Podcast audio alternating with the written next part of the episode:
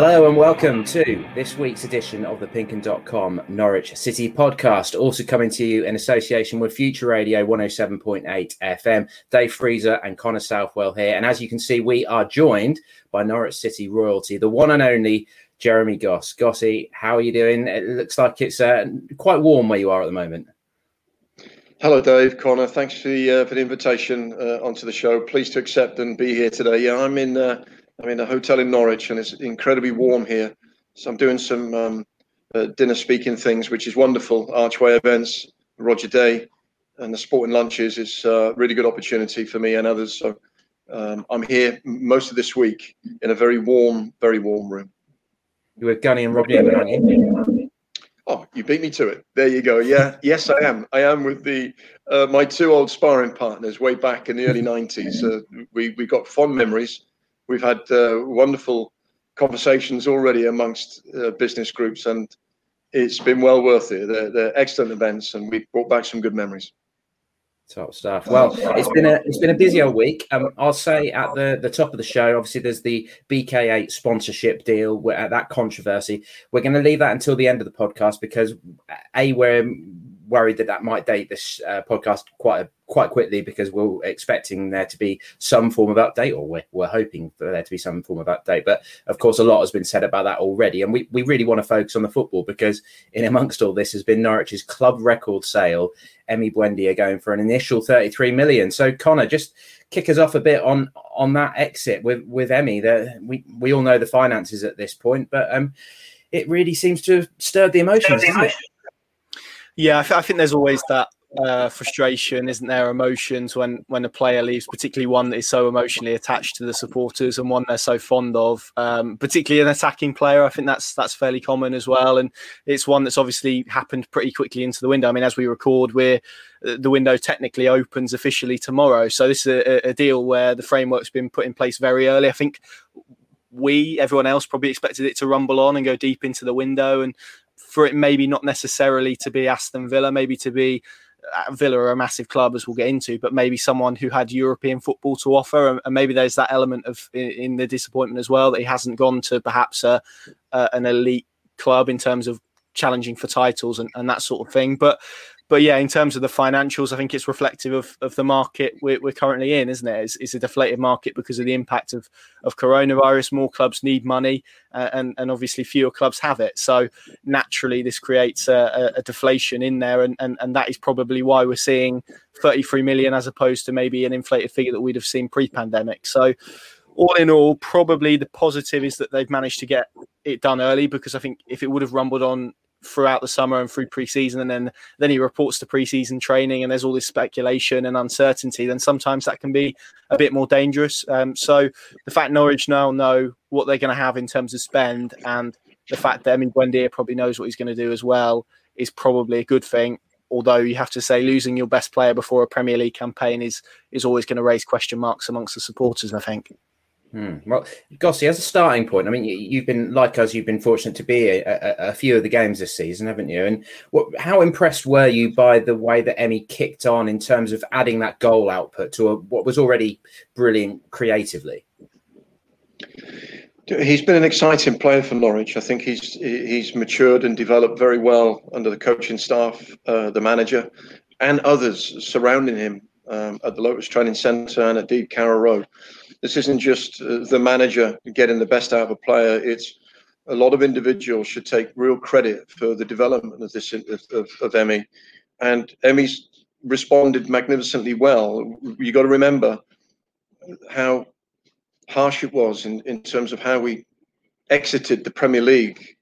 I, I keep saying we we did leave with 21 points and our tails between our legs, and it seemed that way in that verdict for many other neutral fans too there wasn't much fight at the end uh, when Project Restart occurred.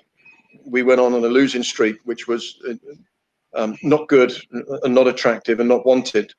Uh, Emi has a year in that Premier League experience. He's also won two championships as well in his short time here. So he has developed well. He'd have learned a lot in the Premier League, but but coming to the start of last season, the pressure was really on the football club as a whole, and, and most definitely the players, to bounce back immediately and do it in the manner in which they have done it has been really impressive.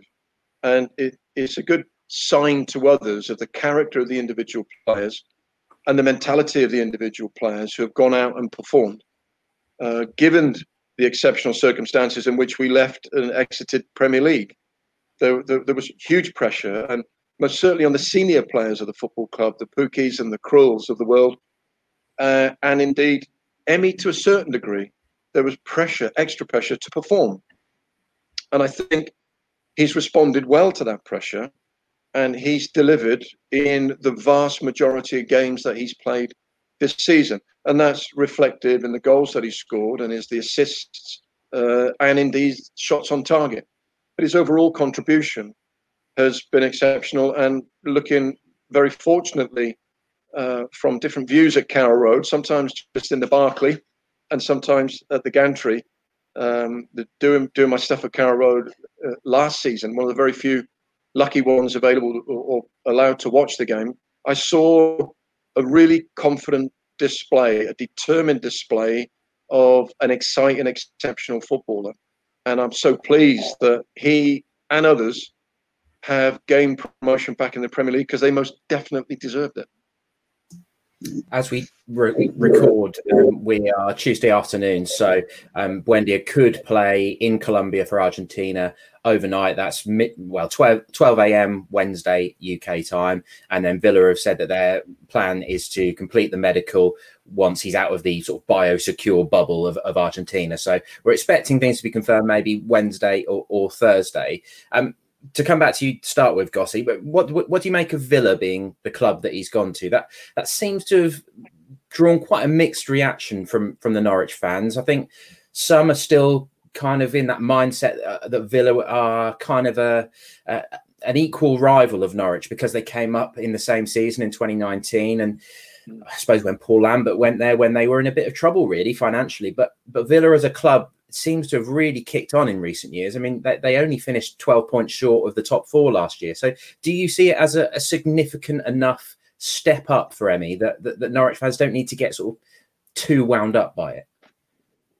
No, I don't think Norwich fans get wound up about anything really. It's unfortunate that one of your best players is leaving the football club, but you're in the shop window every single game that you play, all the time. Everybody is for sale um, provided that there's someone watching you who wants to purchase you and, and wants you in their team, then effectively everyone is up for sale. So no surprise that he's attracted interest. And certainly no surprise to me he's gone to a club such as Villa, who are a growing club. I think Dean Smith, the way he's come in since 2018, has developed his squad very gradually and very quietly and methodically with the right players at the right age, with the right experience. And he's always said that the people he wants to bring in, he needs to have them to be Premier League experienced players, which Emmy is over, uh, uh, over a period of a year. He brought Ollie Watkins in from from Brentford, and a bit of a, a, a shock, but you know, look how he's developing there. And he's got James Ward Prowse as a target, another target along with Emmy from Southampton. So these kind of midfield players, it seems to be the guys that he's looking at.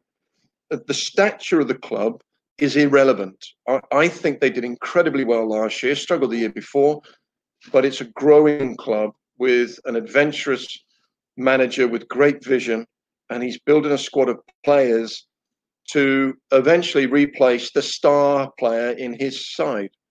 And it seems to me, with the inclusion of Emmy and the sights on James Ward Prowse, that he's presuming that Jack, if he does have a a very good Euros will be off uh, because he will be in a bigger shop window, attracting bigger clubs with bigger money. So I think the signs are, for me personally, that Jack Grealish could be off, and it's Dean Smith's way of preparing the next star midfielder to take his place. Because one thing's for sure in my mind, Grealish and Emmy are going to struggle to play together in the same team. Grealish has got that freedom amongst the team in the in the side. He can roam all over the pitch, and the players get the ball and give it to him. Well, that's exactly what Emmy does, and you can't have two players doing that.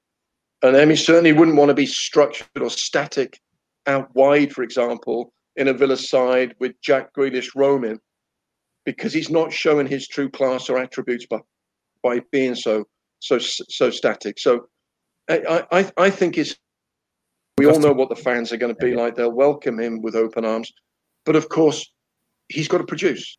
Absolutely. I mean, I mean that's a very good point because Grealish is given that free role, isn't he? He wanders all, all around. Oh, I think the I think the signal's just catching up a little bit there. Um, right, Connor, let's let's bounce over to y- yourself then. Um, with Villa, um, yes, at I the end of the day, as well, with this situation, the only other club who were interested was Arsenal, wasn't it? And they were the only other team who had made any offers, but Villa have outbid them, which em- emphasises how strong they are financially. But I think the other thing for me is that my move into Villa, um, given what Gossi has also said there about Grealish, he should be playing there. He should be get, going to a club where it's not like a Manchester City where he is not guaranteed of game time.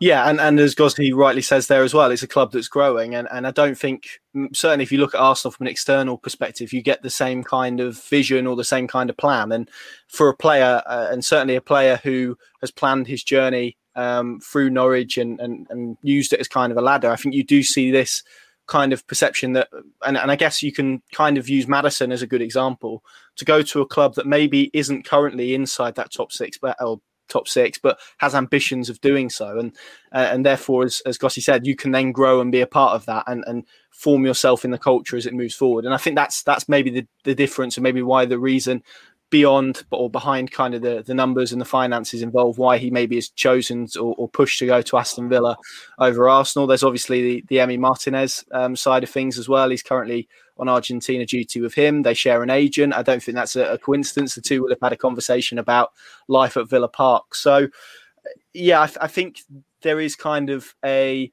perception that it isn't a, a massive step up. I think you have to realise that actually the stadium playing in front of 50,000 people every week. That's very attractive. Um, the way the club operates, I think, is is very attractive as well. As Gossi says, some wonderful individual players there. They're clearly going to have a big summer in terms of the players they're targeting. And by all accounts, they've put him at the top of their shopping list, which is always, as a player, to feel wanted by a club is is sometimes um, really important. So I think when you you go through all of those boxes, you can understand why at this moment in time and where Arsenal and Villa currently are, why he's maybe edged towards Villa instead of Arsenal.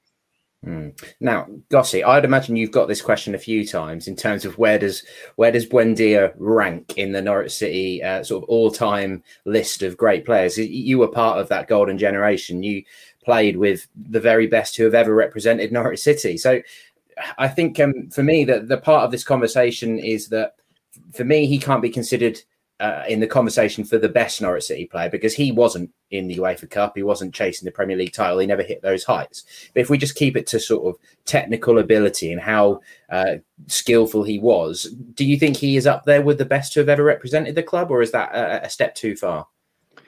Uh, Dave Connor, there's a bit of an audio problem here. I'm so sorry that if um, if I don't answer the, the, the, the, question correctly because I'm I do struggle to hear you at the moment. I believe he was asking a question of does he rate amongst the, the very best that's ever played for the football club? He's certainly got to be up there. I mean, Maddison's proven uh, a Premier League footballer in the Championship when he did play and represent Norwich.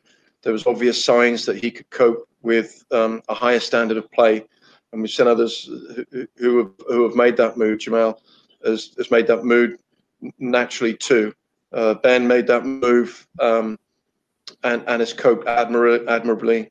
The what you see in Emi is a, a, European continental style of flamboyancy and skill. Of there's lots of flicks and tricks. There's lots of uh, great neat touches. There's but there's also wonderful vision. And, I'm trying to think of another player who had that sort of vision. In my day, it was certainly Ian Crook who had that wonderful vision and the ability to see something beyond the back four for runners coming on and on blindside runs, and also the the ability just to beat players. Very skillful, very good close control, both feet in tight situations. He's exceptional. Um, and but driving forward at the defence is is his biggest strength. We all know uh, that he he he could um, improve defensively in, in, many different areas. Although he contributes work rate wise, very good. Uh, but he, he kind of over elaborates in defensive zones. But you've got to judge him going forward, and yes, he's got to be deemed as probably one of the best players that's been in that position. A kind of Paul McVeigh come off the front two, drop in that number 10 position, pick the ball up, turn and run at defenders. He, he does look exceptional. And his ability and his trickery um, has been a joy to watch, I must admit. And the way he's linked up with Pukki. Uh, I'll miss that combination going forward. I really will. They they had a, a, a, mental awareness of where each other was on the pitch all the time. Um, so he's got a lot to offer. He, he, he seems as though he can step up. I believe last season in the Premier League he underdelivered, but there was a lot of frustrations, a lot of unique situations to go through with COVID and no fans. Uh, next season, I think we'll see him uh, excel because he he will be with an exciting team Daniel Farke's a, a, a, brilliant manager, and I think he will get the same man management skills from Dean Smith than he has from Daniel, which will be good for him. He needs to settle in quickly. But I agree, Connor. I think you were talking there about him going to a bigger club and what's the point in being sat on the bench? And I totally agree, and he would agree.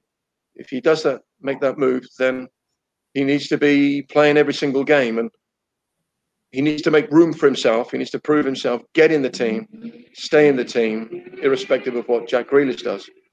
Um, he'll have more options there to play permanently than he would do at a bigger club. Okay, well, I think the Wi-Fi's caught up now, so I think we can carry on. Um, but um, Connor, if I come to you with, have you have you been surprised the amount of negativity around um, in terms of? I thought that Stuart Webber sort of had a bit more uh, loyalty in the bank, shall we say, for, because there's been a lot more negativity about Buendia sale than I, than I expected. I know it's an emotional thing for fans. When when you sell your best player, it is just pure emotion. It's it's sadness because you're you're never going to get to see that guy in in, in a Norwich shirt again, uh, providing that it all gets confirmed as expected in the next couple of days. But really, you know, Stuart Webber's the man that brought him to the club for 1.5 million. I, I thought there'd be a bit more faith around um, that Stuart and Daniel would get it right and that they would be able to replace him and and build from this point onwards. Maybe that's just social media that I'm basing that on too much, and and often we hear the negative views get shouted that bit louder than than than people who are sort of content with the situation, just sit in the background and watch things, don't they? But in terms of um, yeah, that negativity has that surprised you a little bit? Yeah, a little bit. I, th- I think the, the major difference, certainly when I kind of think about it and we think about the other major sales recently, which is Maddison, Godfrey, I, I suppose you probably Chuck Lewis in there as well, uh, Josh Murphy, uh, another one. All four of those came when Norwich City were either in mid table in the championship or had just been relegated. So th- this time it's a little bit different because this is actually a sale with Norwich City on the up as opposed to Norwich City in a position where they are in an in a necessity to sell, so to speak. So I think maybe it's it's taught people some lessons that actually Norwich City's model isn't based on uh, success or league position, but based on circumstance. Obviously, that being COVID this time and, and the financial implications of that. So I think that's that's particularly relevant. But um, yeah, I, th- I, think that's maybe it because there was so much positivity. There was probably supporters that had maybe lulled themselves into a into a false sense of security that all three of those assets were going to stick around now because of the Premier League attraction, because of that aspect, and because they wanted to prove themselves. But equally, I, I think Norwich have to be realistic, and also what it does to Norwich City in terms of now what they can spend. They can now elevate their own spending, and there's that element as well, and and, and that has to be taken in into consideration because last time, and Gossie mentioned it there, there was underperformance from him in the last Premier League season. There was only one goal in a side that got 21 points. And I think in the back of everyone's mind, Stuart Webber's included, is that actually that that pain they went through, that criticism they got, the disappointment they felt at, at everything that unfolded in that last Premier League campaign, particularly after Project Restart. Um, and so I, I, think in the end, it was probably a trade off, wasn't it, between do you keep your elite best player and hope that that's enough to keep you up, or actually do you sell him and hope to get four or five maybe in that provide enough quality as a collective um, to keep you in the Premier League? And I think we'll probably see a more workman-like approach from Norwich, obviously with the fundamentals of Daniel Farke's style of play remaining. Um, and and that's it really. I think I think that's the major difference. But equally, we sat here in June, as I said earlier, the window's not even open. If this was the case that they'd sold him on deadline day and this was the squad heading into the Premier League I would understand the frustrations and the criticism a lot more. But of course, a lot of it is emotional, and of course, supporters have every right to feel that as well. Because as a Norwich City fan, you want to see the best players play for Norwich. Um, unfortunately, the way their model operates is that their best players, if an, if a financial offer comes in, um, dictates that they move elsewhere, and, and that's the way that they operate, and that's a self-sustainable model at this moment, sadly. So, um, hopefully, it pays off, and hopefully, it's a risk that in the end, and, and we probably won't truly know until May or until Norwich City are either mathematically relegated or mathematically um, mathematically stay up. We won't probably know whether this is a decision that has that has paid off. But I think and and I hope when Norwich fans uh, and the emotion sort of comes out of it that there's a, there's trust put into Stuart Webber and, and, the recruitment team who have shown throughout the years. I mean, they replaced Angus Gunn with Tim Krul, Ben Godfrey with Ben Gibson, Jamal Lewis with Demetrius Giannoulis, um, Nelson Oliveira with Teemu Pukki. I mean, they, have shown that they can replace players before, um, and, and hopefully they'll get an opportunity to do it again. Yeah, um, we've seen this so many times before, obviously at Norwich. I mean, Gossie during your time, Chris Sutton, Efan Ekoku, Ruel Foxall obviously was sold, and over the years, Darren Eadie, Craig Bellamy, Dean Ashton. There's there's a long list of players who have been successful at Norwich, and then when they're sold on, it it hurts for fans, doesn't it? But from Stuart Webber's point of view, he'll have known that this puts that little bit more pressure on him to to sort of get this recruitment period correct. But we all know from and, and obviously you you've spoken to Stuart plenty of times in, in recent years that he's a very methodical man. He will very much have a plan in place for what to do with with the money and how to shape the squad, won't he? Yeah, we've got to take in consideration the player's views as well, whether he wants to move. It, it's no point um, everyone trying trying to bring up something that isn't there because if the player wants to go, there's nothing you can do, and if the club wants to buy him, then both parties are, are in a win-win situation. Uh, wants to develop himself, be a better player with uh, so-called uh, bigger clubs, and he's got his wish, and, and and he's done wonderful for Norwich. We've developed him. He's helped us get to the Premier League, and everyone should just um, shake hands, walk away, and start again, and replace. And Connie mentioned one or two there. You know, the Jerome and Oliveira replaced by Pukki, and uh, the Cantwell and Buendia coming in with Hoolahan and Maddison moving out, there's always going to be uh, the next time, the next player coming in to be the hero. And uh, Jamal Lewis moving on and Giannoulis coming in and Skipp coming in from Tribal. And, and it, the list is endless now. And we've always been that club where we we do a, attract a lot of interest from other football clubs to our players that are performing on our behalf it, it's obvious that there's going to be interest to our better players. And I think the club's being run incredibly sensible in terms of a financial structure. We've seen in the past where so much money's been spent on players and indeed players' wages, rumour will have it, and it's gone nowhere, and we still end up um, struggling for finances. And Delia and Michael have been an incredible pair of, of owners since 19- 95, 96 when they first came in and rescued the football club and still doing so now. And it, it's unfortunate that the football has moved into the world of billionaires and billionaire owners. And as Stuart would always say, um, we don't receive a check from the Premier League for 170 million pounds tomorrow. That's not the case, and we need to keep our financial structure in place and our model in place so we don't break the bank and we don't go in the red. Um, we are managed sensibly, and I applaud the club massively for doing that. So if it's going to wash its own face, then who do we buy in for that 33 to 38 million pound of Emmy's uh, uh, of Emi's money? And that's where we're going to be judged. And we can't we can only presume that there's going to be maybe two or three players coming on that money. We won't know the quality of the players until the Premier League starts then we can start judging it. And as Connor said, we, you know, six games in, eight games in, 12 games in, then we can start judging the players, the new players that have arrived. And I do believe this year there will be new players arrive, whether signed permanently or whether on loan. I think we're going to make a better stab at things now to remain in the Premier League. I think it will be a, a tough challenge naturally given the financial restraints that we're under and we're going through. But we've proven in the past that with the managerial setup, the coaching setup, the development setup of the individual, we can bring out the very best of any player that arrives here at the football club to produce their best. And I think we'll see that again. And there will be heroes next season. There will be wonderful players represent us next season that will probably attract other football clubs too, because you are in a bigger shop window. Uh, the questions now are who else will or could go? Uh, we seem to be doing good business early on, which is nice to see before the Euros start.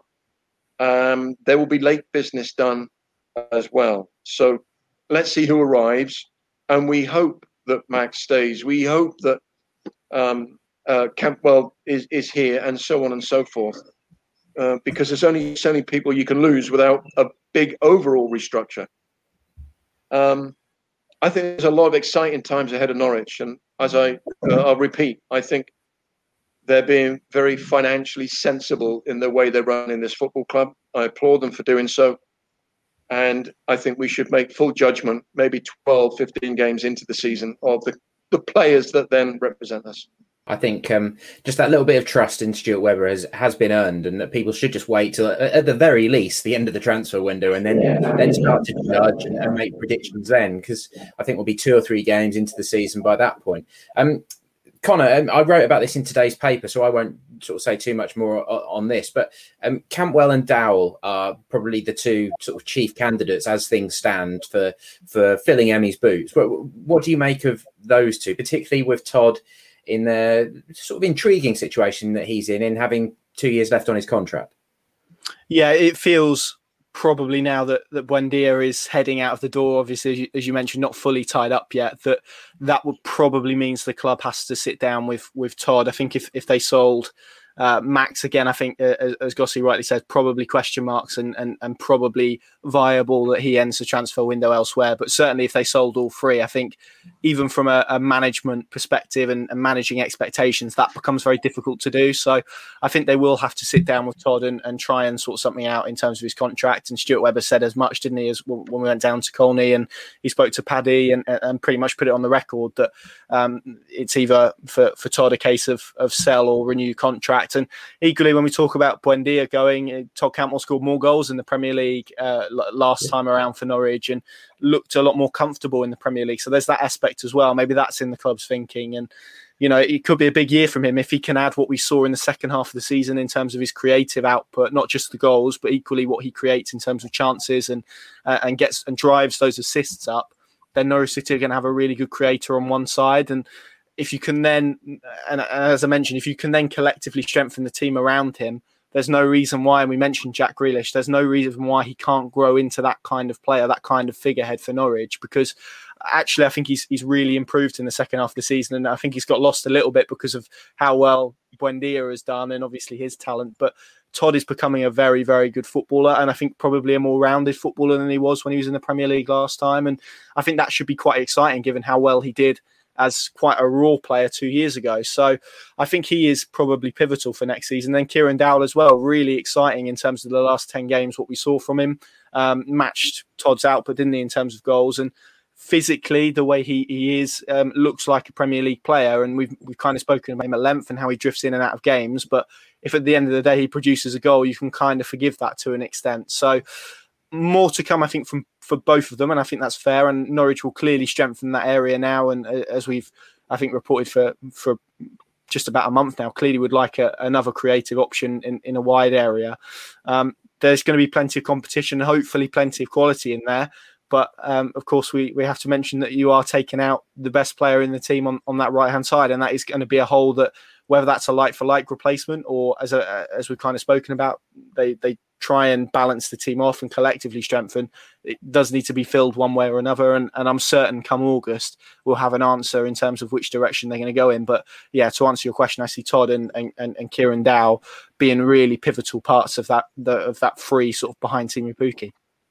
Yeah, the game that sticks in my mind is the the Forest away game, the night that Emmy was unavailable because his partner had given birth the night before, and Dow started on the right, and it was Lucas Rupp as the number ten, and Dow looked really good. It suited him because he comes in on that left foot. He's got a great left, left foot. We've seen that even in that sort of final stage of the the season that it, it did sort of suit him. And and Todd had some games where he was exceptional, and and Daniel Farke had spoken about the need for more consistency, and we were starting to get that. So Gossy, what's what's your read on, on Todd and Dowell? How how big a part can they play in this season? Um, Dowell hasn't really played in the Premier League before. Todd, in my opinion, looked like he sort of suited the rhythm of the Premier League quite well.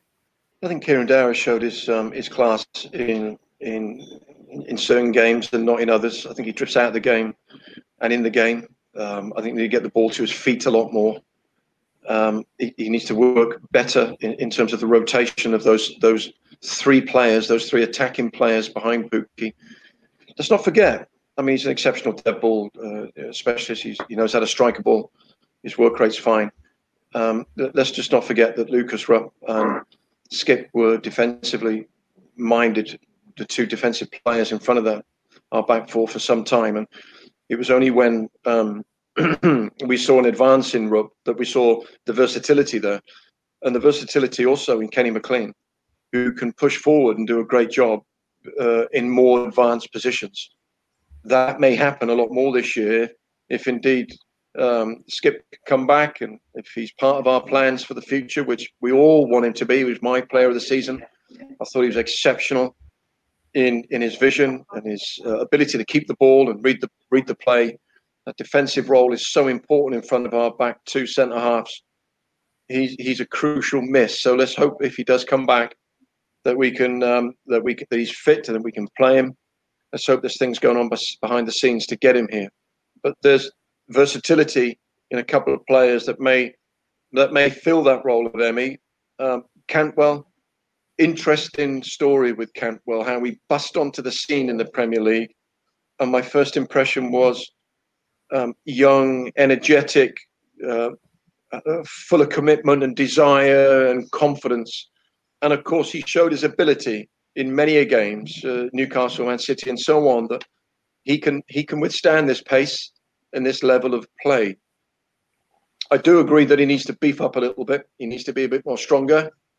I think he needs uh, n- not not to, to not to live in the weight room, but to beef up fractionally, be stronger because you will get physically tested a lot more in the Premier League. And I think he gets in the way sometimes with his enthusiasm to want the ball. He gets in the way of the space of Pukki sometimes in that rotation of players of that front three and front four. I think it's exceptional what they've done this year. It looks really, really good. Tiki-taka of football in the final third. Lovely to see. But they'll be up against a higher class of defender next year and a more thoughtful defender, a more intelligent defender. So um, there does need to be a step up from all the players into a better, stronger, more powerful league. And they would accept that, that they underperformed the season prior in the Premier League when they got relegated. They underperformed. Now they can go there with a, a more desire, more hunger to prove people wrong, that they can withstand this pace. They are good players. They can step up to another level and achieve and be more impactful against all the teams that they play, and I'm sure they will, and I think they will. In in regards to that hole that going to fill, very tricky. I mean, we've yet to see the best of Hernandez, that's for sure. Uh, Max has been in second gear all season. He's cruised the championship, and I believe that he'll step up as well in terms of going forward as a wing back rather than defensively as a defender. So a lot more we can see from him. And um, let's see who he brings in. The, there's going to be the intriguing arrival of players that we possibly haven't heard of, like the, the Quintillas and the Plachetas that we hadn't heard of, but they arrive and they show their class. And you think, well, they're decent players. They they can handle this. So let's just see what surprises we do have in store for us in terms of who's going to fill that them them boots. And if you look at the teams that gave us problems last year, I think of three. I think of Watford, I think of Bournemouth, and funny enough, I think of Luton Town, who we struggled against. I say it with a, a sarcastic smile because uh, we were a far better team, although we lost against them twice. But the most certainly the Bournemouth side that I saw at the end of the season was an exciting one. Um, and I saw Danjuma as being a really exceptional standout player. And we either get that kind of player in or we develop that kind of player who's that kind of level. And the Watford front three, including Pedro, were, were, were they looked a, a, Premier League standard as, as well as. So we know what level the individual players are going to jump to or have to jump to to withstand the Premier League force and challenges ahead of them. And I think they will. I, I think they're well prepared. They're better minded, defensively minded. They're better. They're stronger. They've got the right players playing in that back four, holding to uh, midfield players. That that six is really crucial, and they're stronger in that zone. Pukki is on fire. Let's hope he does well for his country. Let's comes back firing on all cylinders because he will always get you goals. I just can't help think that we need another Pukki up front just in case. We've yet to see the best of Hugill. Idah's around to offer his strength as well, but inexperienced. So a lot of exciting times ahead, I think. So much to look forward to in the coming weeks yeah, it's going to be a really fascinating few months to see how things shape up. But Gossy, we'll let you go. Thank you so much for your time. Thanks for persevering with your with your Wi-Fi. It's been great to have you on, and, and hopefully we can catch up with you soon. Thanks, Connor. Thanks, Dave. I, I hope you could hear me okay. yeah, you've come through great. no worries, just a bit of a delay. All right, thanks, Gossy. We'll catch you soon. Cheers. Um, right, uh, Connor. Let's um, let's just finish off then with a bit of chat about um, the BK8 situation and the uh, the new shirt sponsor, the new principal partner of the club, and uh, it's it's been a real controversial issue, isn't it? This is something that you've been putting uh, putting a lot of time into. Um, we're, we're sort of still waiting for for the next stages of it, I suppose, aren't we? Yeah, as we stand and, and you know, as, uh, as, you mentioned, recording this on on Tuesday afternoon, so. Uh, quite frankly, anything could happen from here, couldn't it? But uh, yeah, it's um, and and I think you used the word earlier, shock. I think that's that's been the main one, and um, just uh, really disappointing. It kind of feels like I've been shaking my head for the last 24 hours and, and nothing I've seen yet, be it a statement from the, the sponsors themselves, be it maybe the answers so far the club have provided that have really made me change my mind. And um, I'll tell you when it really struck home to me. Um, I, I, got a message yesterday, actually, probably an hour or so after it was announced from my sister, who I used to go and watch football matches um, with in, in, in, a supporting capacity. And she's very rarely, I don't want to use the word outraged, but very rarely upset, angered by by anything really. And uh, and it was it was what it was um, quite an angry message that I got in regards to to the sponsors and the reasons that have been given and, and, and stuff like that. And I, I, mean, for us, it's difficult because we're we're probably not in, in the category where we we never really feel threatened going to a football match in terms of discrimination or not fitting in or anything like that.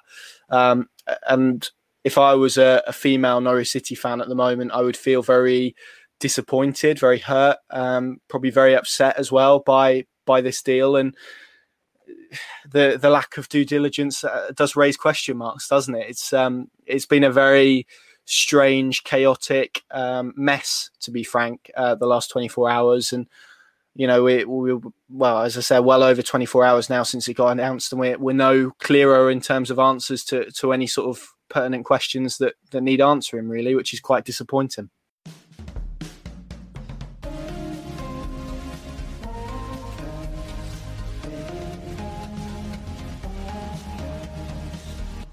Welcome the new normal. Hello, and welcome to this series of Unfinished with me, Charles Thompson. Welcome to Weird Norfolk. Welcome to this week's edition of the Pinkun.com Norwich City podcast. From true crime to football, politics to folklore, for more great podcasts from Archant, head to audioboom.com forward slash channel forward slash Archant. And then there was one listener. It's just Dave now. Uh, Connor's had to shoot off. Uh, just got a, a, phone call. As you can imagine, it's very busy at the moment. Uh, no Paddy at the moment as well. He's uh, having a bit of annual leave. So um, Connor's uh, off to deal with the BK8 situation. Um, we're probably not going to say too much more about it because um, it sounds like things will probably move on um, one way or another in the next couple of days. Um, but I would probably say at this stage, it's best for me to say to keep an eye on our websites, pinkun.com, edp24.co.uk, and the papers, of course, um, to keep abreast of that. But uh, just to sort of follow on a little bit from what Connor and me were saying now, I, I think that from my point of view, that the shock has come uh, really from Norwich being involved with a, a company that seemed pretty incompetent and out of date. For, for a club like Norwich, who are normally so good on these sort of things and community issues and, and having values and morals, to be aligned with a, a company that not just has sexualized images and, and videos, and some of them are incredibly poor taste and and very over the top and not the sort of thing that we're used to in in this country but more so that if you search for this company online you don't find a great deal about them. Um, and these social media profiles don't look particularly professional.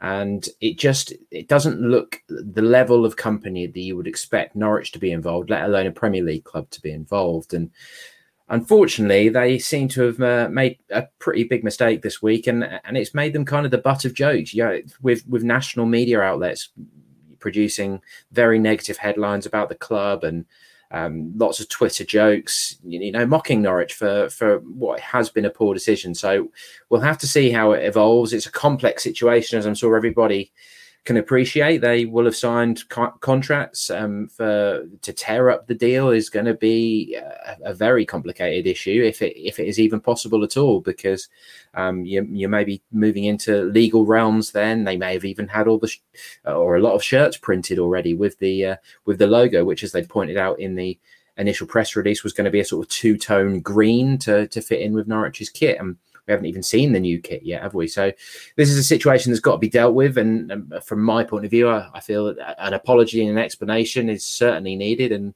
I think the, the, vast majority of Norwich fans that I've seen talking about this and upset about this feel that's the uh, the basic starting point. And um, clearly, a lot of the the female supporters of the club as well have really made their voices heard on this, and, and rightly so because the, the thing that I thought summed it up best was, you know, are the Norwich City women's team going to be expected to wear a shirt with that sponsorship on now? Now that we've seen these incredibly distasteful videos, which just don't fit what is expected and acceptable in in our country in in 2021 doesn't seem a, a reasonable thing to ask and i wouldn't have thought the female players are um, willing to do that um, youth supporters is, is, a little bit different because um, I'm not sure if it is still the case for the following season, but it was Lotus, I think I'm right in saying, wasn't it? And um, the other local companies in recent years that have featured on the on the junior kits and things like that. So there's a lot to be straightened out here. Unfortunately, it's um, become a pretty negative story and, and one that needs to be put to bed and and, and a